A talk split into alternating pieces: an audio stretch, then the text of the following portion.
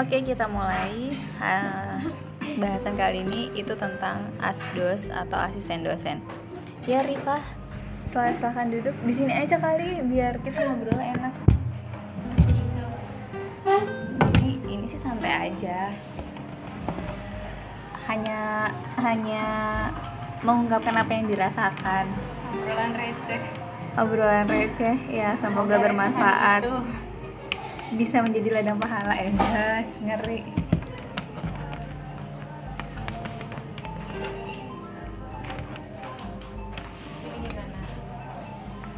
Jadi harus ditanya nih atau mau cerita? Tanya dulu deh.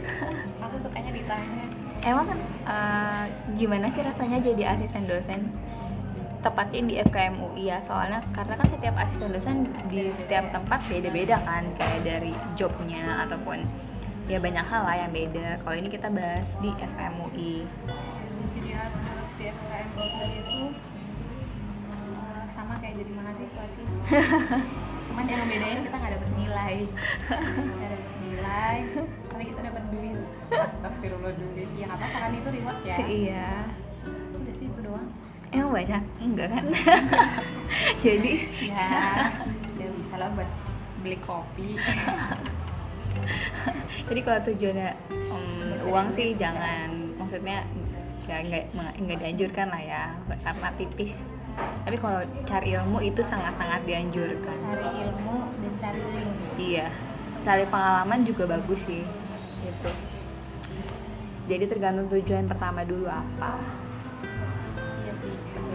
Ya, meluruskan niat kan. Gimana itu hadisnya Bu Ustaz? Apa ya? Innamal a'malu binniyat. Iya. Itu simple banget loh, tapi emang sulit banget, dan itu sulit banget untuk diimplementasikan. Dan walaupun kita di awal udah niat, tapi ternyata sambil jalan ada belok ya. Ada belok, ada goyang dan lain sebagainya. Kalau kita nggak bisa bertahan itu susah banget gitu. Benar. Dan ketika memang kita dari awal makasih. Dan ketika niat itu belok, berasa banget. Berasanya apa? Berasanya capek. Benar. Dan drama nggak habis-habis. Ya, tapi iya sih benar. Kita sambil makan aja ya, nggak apa-apa. Kita santai. Aku pernah dengar akhir-akhir ini. Jadi ceritanya tuh aku akhir-akhir ini tuh lagi suka dengerin ceramah gitu. Ya. Kita mengerjakan tugas dan memang benar ketika tujuan hidup kita hanya untuk dunia, maka cuma capek doang yang kita dapetin. Tapi emang iya sih. Tapi ketika kita tujuannya itu dunia dan akhirat, ya udah satu doang, cari keridhaan Allah. Masya Allah, Bu Ustadz. Ustazah. Masa Ustaz sih orang yang dia salah mention. Jadi kalau banyak post-postnya sorry ya, karena kita sambil makan. Sambil makan, sambil kerjain yang harus dikerjain. Pengusahain, pembenturan banyak usaha.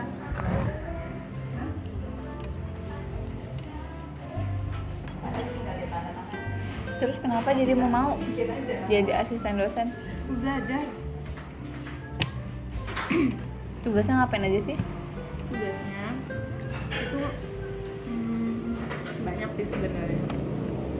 Tapi tujuan apa sih? Core itu apa? Apa? Core inti. Iya, tugas inti.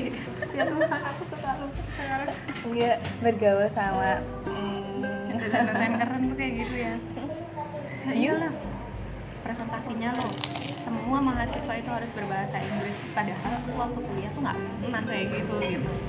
Cuman dikasih pilihan pakai bahasa Inggris ya Inggris, pakai bahasa Indonesia ya Indonesia, jangan di mix gitu kan. Ya nggak sih? Tapi ada kok dalam mata kuliah yang semester 3 nggak sebut dosen sih, tapi sebut mata kuliahnya aja, publikasi. Oh iya betul.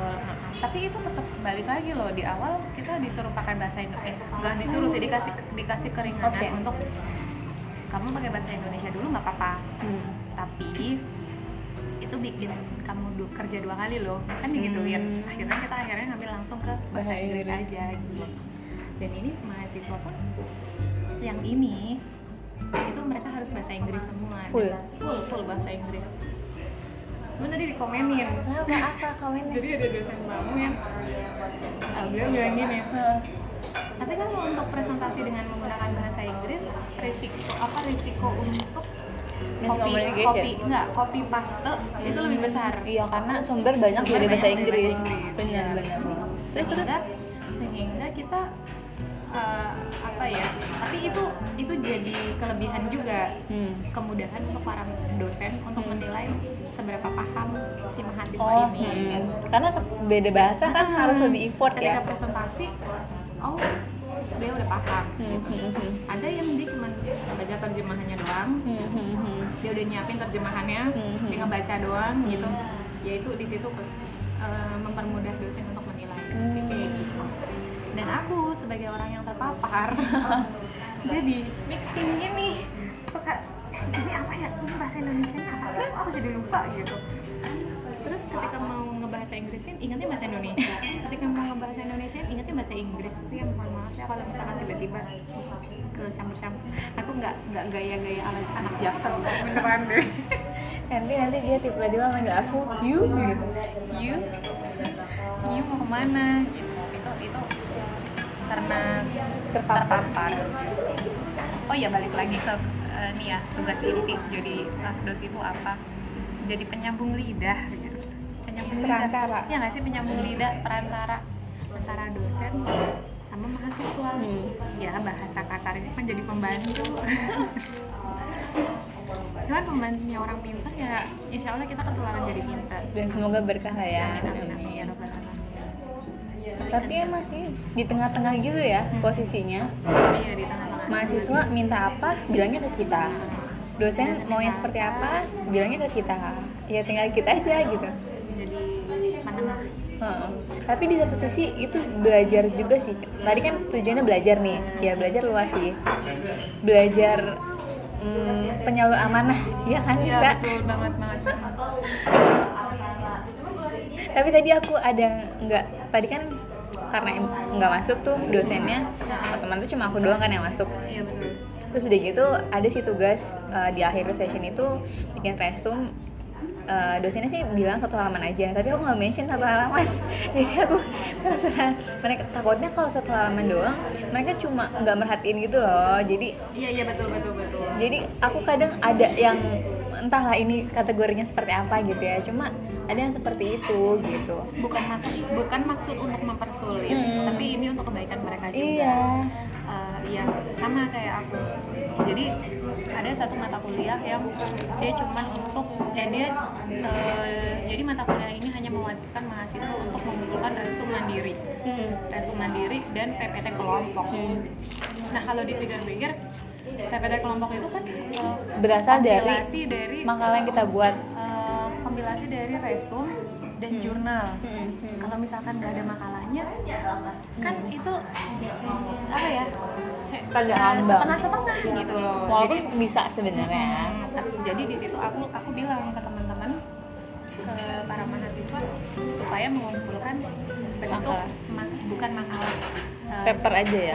Paper kompilasi dari bahasan pribadi resume dan bahasan jurnalnya. Jadi supaya lebih jelas, aku tuh bikin PPT itu dari ini loh, Kak. Dan lebih tertata juga kan? Iya, dan itu pun juga aku rencananya itu nanti aku akan bagiin ke mereka untuk bahan belajar mereka pas ketika mau ujian. Gitu sih. Ya, intinya tujuannya untuk kebaikan kan gitu. Bukan untuk menyusahkan mereka. Juga pada dasarnya mahasiswa, maksudnya aku juga pernah jadi mahasiswa gitu. Bener. Selama itu diniatkan untuk belajar, itu nggak berat kok. Iya, itu nggak susah kok gitu kan. Kalau niatnya emang belajar gitu. Sama kayak tadi nih, tadi barusan banget nih, tiba-tiba si ketua kelas bilang, Kak, kami hari ini full, besok juga ada evaluasi gitu. Padahal itu tugas cuman nggak cuman sih, ya maksudnya FGD, fokus grup gitu, mereka ngejawab 2 pertanyaan, terus mereka disuruh ngumpulin lembar tugas mandiri gitu. Ya padahal kan sebenarnya kan itu tugas mandiri bukan makalah. Dan mereka bilang, ini kenapa dadakan banget, ini mereka yang banyak keluhan, ya oke lah ya gitu. Aku masih bisa maklum gitu, kenapa dadakan. Tapi balik lagi deh, daripada buat ngeluh, coba diingat-ingat, coba dipikir. Waktu masih lebih dari 2 kali 24 jam loh, daripada buat ngeluh, daripada buat komen ini dan itu. Mendingan buat nyari, just do it gitu. Terus juga bakalan kelar kok.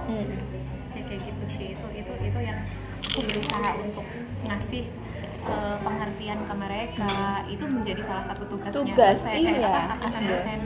Dosen maunya ya gini gitu. Dan kita juga nggak bisa langsung ngasih tahu ke mereka dosen maunya gini gitu, tapi butuh proses, butuh seni untuk menyampaikan apa yang ya kayak gitu. Ya memang ada titik kita capek buat mengerti mereka dan lain sebagainya. Kadang ada nggak sinkron ini kesini iya, gitu. Cuman ya balik lagi ke niat. Niatnya untuk belajar, ya itu waktunya kamu untuk belajar gitu. Belajar sabar, belajar supaya nanti akhirnya belajar bersyukur. Iya sih, inti puncaknya itu ya. Betul. Kayak gitu sih. Apalagi ya? Kalau keuntungan. Masih tugas tahu? Oh iya. Belum. Oh iya ya. Kan banyak tugasnya, men. Iya sih kalau tugas. Sebenarnya banyak kan. Nyiapin untuk presentasi dan lain sebagainya. Apa lagi ya? Apa sih? Lupa ya.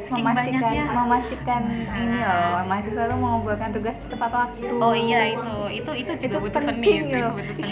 Gimana sih seninya, coba deh kita ceritain biar pada tahu. Kalau aku sih untuk membuat mereka tepat waktu, karena kita tahu ya di Indonesia itu tepat waktu itu tidak tepat, sesuatu yang mungkin itu sesuatu yang impossible gitu, itu sesuatu yang nggak mungkin. Nah untuk membuat itu menjadi possible gitu, jadi aku majukan, misalkan deadline hari Jumat, aku majukan menjadi hari Kamis. Atau malah hari Rabu, itu pun juga kadang hari Rabu masih ada ngumpulin Kamis. Ya kayak gitu, itu salah satu seni aku. Balik lagi, itu bukan untuk mempersulit mereka. Terus juga pengumpulan hari Jumat, hari Kamis, atau hari Rabu, hasilnya juga begitu-begitu aja. Dan dikerjanya juga deket-deket deadline gitu. Ya kita juga pernah mahasiswa ya. Itu yang aku lakukan dulu juga sendiri. Mahasiswa ya kayak gitu, kita prioritas. Makanya kita juga berusaha untuk gimana sih caranya kita untuk diprioritaskan sama mereka. Oke, kita kasih limit kayak gitu. Terus apa lagi? Setuju sih. Apa ya? Itu loh kompilasi tugas-tugas. Itu sesuatu. Di download. Coba ceritain sistematikanya. Nah, aku sebenarnya kan ya setiap manusia tuh pasti punya target dan punya tujuan hidup. Bukan hanya aku jadi asdos, ya nggak cuma sekedar jadi asdos aja gitu. Nah di situ kadang-kadang kan kita ada di titik capek, ada di titik bosen, malas mikir. Nah di situ aku biasanya ngambil waktu aku bosennya aku, dan mungkin karena aku juga orang yang hobi download gitu ya. Jadi aku selama kuliah tuh ya tahun kemarin, pokoknya 2 tahun terakhir itu, aku kalau lagi bosen, aku main ke perpustakaan, ngapain? Aku download jurnal, aku download e-book. Dan itu aku bahagia. Bahagia yang simple. Iya, itu kebahagiaan yang simple, kayak aku tuh ngumpulin uang, ngumpulin harta gitu. Padahal juga nggak dibaca juga, belum dibaca sih. Bilbi, tawarnya sih belum dibaca gitu.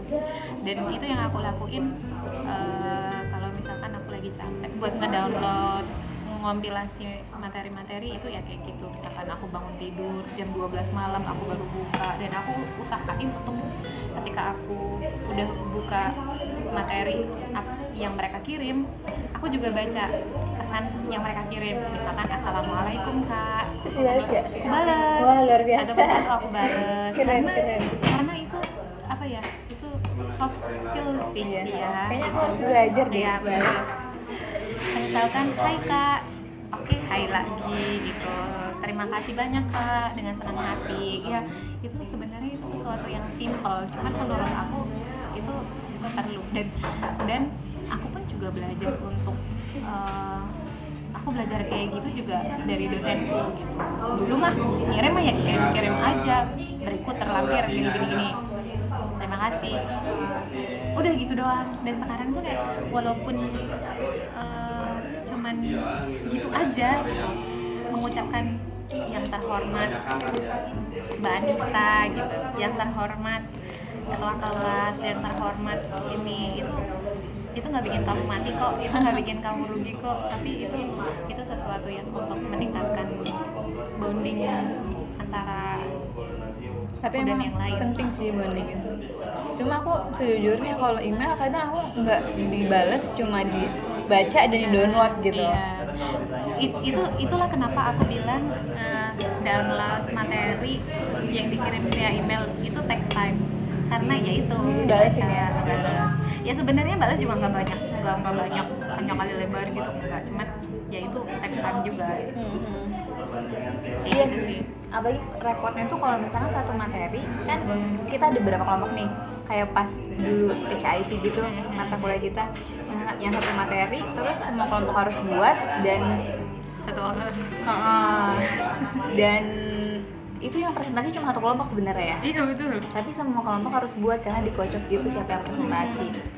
Nah kalau misalkan nggak ada, kalau misalkan nggak ada asisten dosennya PJ-nya itu yang ngompilasiin semua dari kelompok-kelompoknya. Nah kalau misalkan ada lasdosnya, otomatis kan kita harus nyiapin PPT itu udah tersedia di iya betul, di apa namanya, di laptop kelas kan gitu. Jadi ya ketika dosen masuk udah langsung presentasi gitu, udah nggak tahu terusnya kan, harusnya langsung ke intinya tuh kita kuliah tek gitu.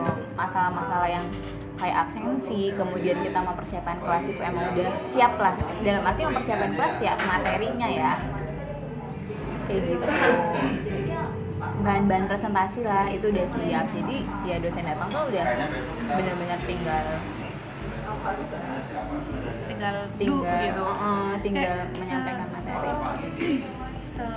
apa ya, sekedar menyiapkan kursi di depan untuk kelompok. Itu kan juga kalau misalkan kita nggak nyiapin dari awal itu mengambil waktu juga, itu meminta waktu lumayan kan ya, maksudnya itu kan hello itu buat diskusi itu lumayan dan berisi gitu. Kalau berisi kalau diskusi daripada cuma dihabiskan untuk sekedar apa ya, peralatan gitu ya, equipment yang disiapin. Dan itu salah satu penyebab kenapa aku misalkan nih jadwal jam 10, jadi aku usahain 15 menit sebelum jam 10 aku udah duduk di ruangan dan aku udah berusaha menyiapkan apa yang harus dipersiapkan. Jadi ya penting sih, kalian tuh juga take times kan gitu loh. Belum kalau ada trouble apa tiba-tiba laptop komputer gitu. Kelas tiba-tiba minta di restart, minta di ini dan itu, ya tau lah ya komputer kelas kayak gimana gitu, walaupun dia sekelas Apple pun gitu. Iya ya, padahal Apple ya. Makanya itu ya bukannya menganggap apa-apa gitu ya. Maksudnya gitu. Unpredictable case itu ada aja, intinya itu sih, bukan ke merek atau gimana ya. Soalnya kadang-kadang sekarang tuh suka gagal fokus gitu loh. Kenapa? Ya suka gagal fokus ke merek lah. Kita mau nyampein A, orang fokusnya ke B. Oh iya. Kayak gitu, itu banget. Kemasan ya, ibaratnya kemasan pembicaraan. Gagal fokus. Apalagi tugasnya apalagi sih? Tugasnya itu kalau aku pribadi karena jadi tuh asdos itu kan macam-macam. Ada yang asdos dia hanya ngurus kelas udah gitu, mengingatkan dosen. Oh ya itu penting juga tuh, itu penting juga tuh konfirmasi jadwal dan lain sebagainya. Nah, jadi aku tuh ada tambahan tugas yang aku harus selalu standby 24 jam, mungkin 24 jam kali ya. Harus siap lah, harus siap 24 jam untuk tiba-tiba Rifa tolong ini ya, kamu edit makalah aku yang ini. Atau misalkan tiba-tiba Rifa besok aku mau conference nih, tolong dong editin PPT aku gini-gini ya. Ya balik lagi karena aku suka editing, ya alhamdulillah gitu. Jadi aku menikmati itu. Ya beda lagi kalau orang yang nggak suka yang kayak gitu, pasti dia akan merasakan tekan. Dan aku alhamdulillah oke, baiklah, nggak apa-apa. Sebenarnya kalau ditanyain tugas nggak ada bakunya sih ya, maksudnya tugas kita tuh apa-apa itu lebih ke seni ya, gimana kita menempatkan diri. Dan karena setiap dosen pun misalkan yang dosen ini kalau jadi asisten beliau seperti ini, tapi kalau di dosen yang lain jadi asisten beliau seperti apa gitu. Jadi ini sih gambaran kasarnya aja gitu kan, karena ada yang harus cuman dia jadi asisten sorot doang gitu, itu sesuatu banget sih gitu. Maksudnya ya kita nggak bisa ngomong nih itu sebuah keberuntungan atau sebuah ya rezeki kita nggak tahu ya betul. Cuman aku kayak ambil positifnya aja. Ketika aku disuruhnya edit, ketika aku disuruh tiba-tiba saya nggak bisa masuk nih, kamu wakilin saya ya lagi hari ini. Ya memang itu menyita waktu liburan kita, waktu istirahat kita. Tapi aku sih ambil positifnya dengan aku ikut itu, aku dapet ilmu gitu. Aku bisa ketemu sama orang-orang baru. Ya gitu sih. Lebih ke positive thinking ya, apa yang walaupun mungkin di satu sisi kayak mungkin orang ada yang menganggap sebagai beban kerja gitu. Tapi kalau kita menyikapinya, oh iya nanti aku dapat ilmu loh, aku dapat ketemu sama orang-orang, aku dapat link dan lain sebagainya. Sebenarnya ya kehidupan tuh enjoy kalau kita ngejalaninnya kayak gitu.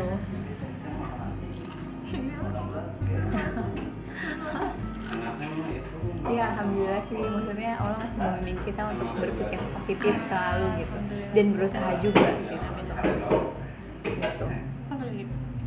Terus kalau aku sih pernah yang karena setiap masuk itu ada kuis kan, aku harus nyiapin soal untuk kuis, periksain juga setelah kuis beres, terus yang rekap-rekapnya juga aku. Jadi biasanya udah tahu tinggal nilai terakhir berapa gitu. Iya betul. Aku juga ada, tapi 2 kali pertemuan belum aku cek. Dan itu kan maksudnya setiap hari ya, maksudnya setiap pertemuan itu dia kayak gitu. Dan minimal mahasiswa itu minimal 40 loh kalau yang ada asdosnya, kecuali kalau profesor. Kalau profesor alhamdulillah sih aku cuma 20 orang gitu ya. Iya. Tapi itu juga kalau nggak dikerjain nggak beres. 20 tambah 20 udah 40. Minggu depan kalau nggak diberes 60. Kemarinnya yang parah banget sih pas semester kemarinnya sih. Yang itu satu kelas 40 lebih, dan itu aku ngampu 2 kelas dengan dosen yang sama kan. Jadi kan sistem ritmenya sama, itu luar biasa sih. Cuma nanti ada masa-masa.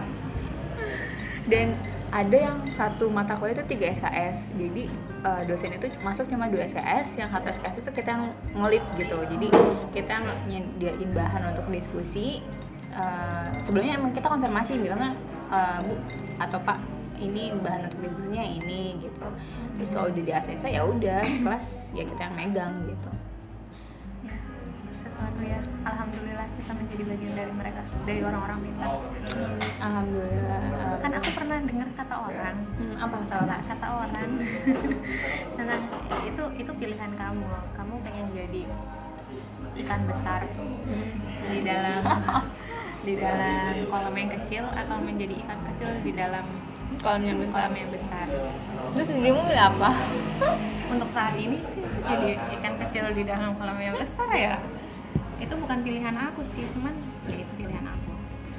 Tapi sebenarnya kalau dari konsep kehidupan, bagusan gimana sih? Bagusan jadi ikan kecil di kolam yang besar, atau bagusan jadi ikan besar di kolam yang besar, atau bagusan jadi ikan kecil di kolam yang kecil? Bagusan kalau ikan besar di kolam yang besar ya?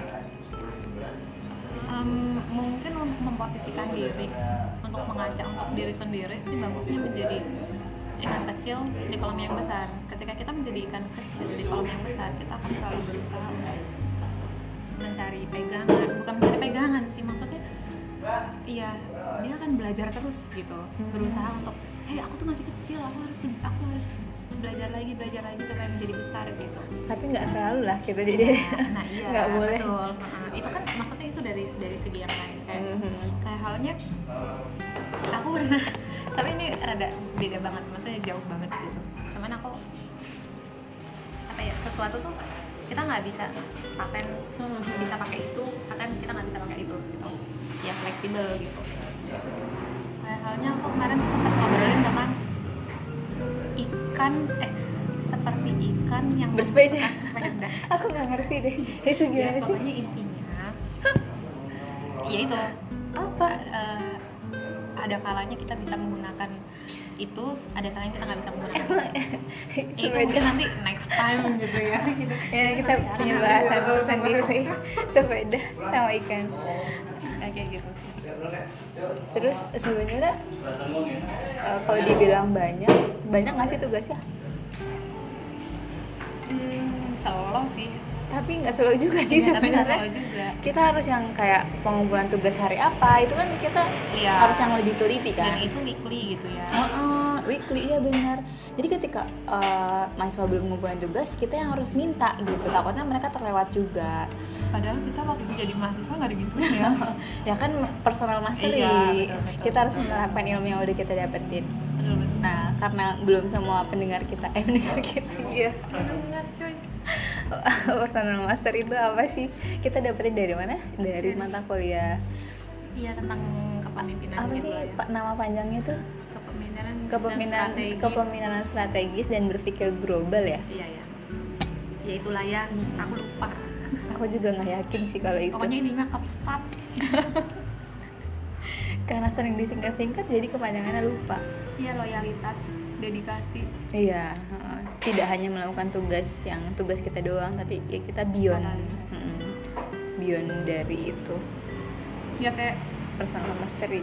Satu contoh, jadwal jam 7. Iya benar. Kita berangkat jam 7, kurang jam 15 menit.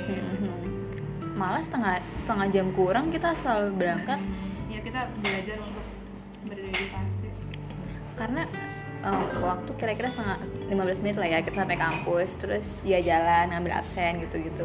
Kita estimate ya 15 menit sebelum di kelas kita udah sebelum jam itu kita udah di kelas gitu. Terus apa lagi ya? Ya aku sih pernah ini yang tadi apa ngisi absen di siap gitu kan. Tapi ada juga yang dosennya yang ngisiin. Bukan dosennya sih, maksudnya pihak departemennya. Kalau kemarin sih aku ngisiin semua dosen ini, jadi dosennya memberikan password siapnya ke aku, jadi sebenarnya aku bisa apapun yang ibaratnya kalau ibaratnya nggak jujur mah nilai mahasiswa dan sebagainya itu kan ada di tangan aku semua gitu. Dan itu sih itu juga salah satu cara kita untuk belajar kejujuran dan menjaga privacy. Iya benar-benar belajar untuk menjaga privacy. Iya benar-benar privacy itu ibaratnya kan dia kasih percayaan kan gitu. Dan aku kan disuruh tanda tangan kan ya. Tanda tangan untuk menjaga itu semua. Cuman menurut aku tanda tangan itu hanya untuk sebagai formalitas ya. Cuma kan di balik dari itu aku nggak tanda tangan juga insya Allah. Ini kok gitu. Udah dimasukin ke ini. Terus ada juga yang kadang juga ini buat soal juga untuk UTS UAS. Itu buat soal UTS UAS, kita yang buat soalnya, kita juga yang meriksa gitu. Kita juga yang masukin nilai. Mungkin kalau aku yang disuruh bikin soal, aku kasih satu soal aja kali ya. Tapi mungkin jawabannya bisa bisa beranak pinang gitu ya. Tapi dulu ibunya tahu sih kalau misalkan aku lagi banyak kerjaan gitu, terus kata ibunya akhirnya mahasiswa tuh disuruh buat soal gitu nanti di random gitu. Tapi ya aku yang milihin. Pertama aku yang milihin dulu soalnya apa, kalau nggak sesuai ya aku yang lurusin gitu. Terus aku konsul lagi sama ibu soalnya ini udah ibu oke baru diperbanyak ya, karena gitu. Pada dasarnya juga kalau misalkan mahasiswa yang disuruh bikin soal kita juga nggak tahu ya soalnya masalah dan sebagainya kan kita juga harus dicekin itu satu-satu bener. Pernah nggak sih betul waktu kuliah ada yang kita disuruh bikin soal yang soalnya random banget, aduh ya Tuhan, jawabannya yang bener apa enggak juga nggak tahu. Itu gitu. Tuh bener-bener kayak nggak diperiksa gitu ya, soal yang kita buat itu ibaratnya evidence-nya seperti apa, sejauh mana. Itulah.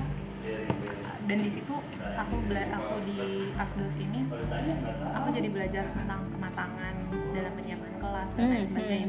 Penting banget. Iya benar-benar. Terus apalagi ya, sebenarnya sih kayaknya banyak yang belum di-mention sih, nanti kapan-kapan lah kita mention. Udah deh, sampai dulu, ini udah 29, nanti kita bahas ke pertanyaan berikutnya, tapi masih seputar asbes. Ini baru tugasnya aja, kita belum bahas tentang kerugian dan keuntungannya, tapi udah sih tadi sekelumit. Terus next bahasan kita, kan kita ngambil mata kuliah yang di, maksudnya lintas prodi, lintas itu kan nggak hanya mata kuliah yang pernah kita pelajari aja, itu kan rasanya beda. Nah nanti kita bahas juga bagaimana rasanya berada di rumah baru, di rumah tetangga. Ya di satu sisi itu buka insight ya, iya betul, tapi di satu sisi juga kadang kayak gimana gitu masih ngebahas itu begitu. Dan kita juga nggak bisa maksimal banget untuk ngarahin, karena kita juga kayak belum terlalu dalam tahu itu gitu. Kita kan anak baru di atas mas, anak baru. Yaudah, sampai jumpa.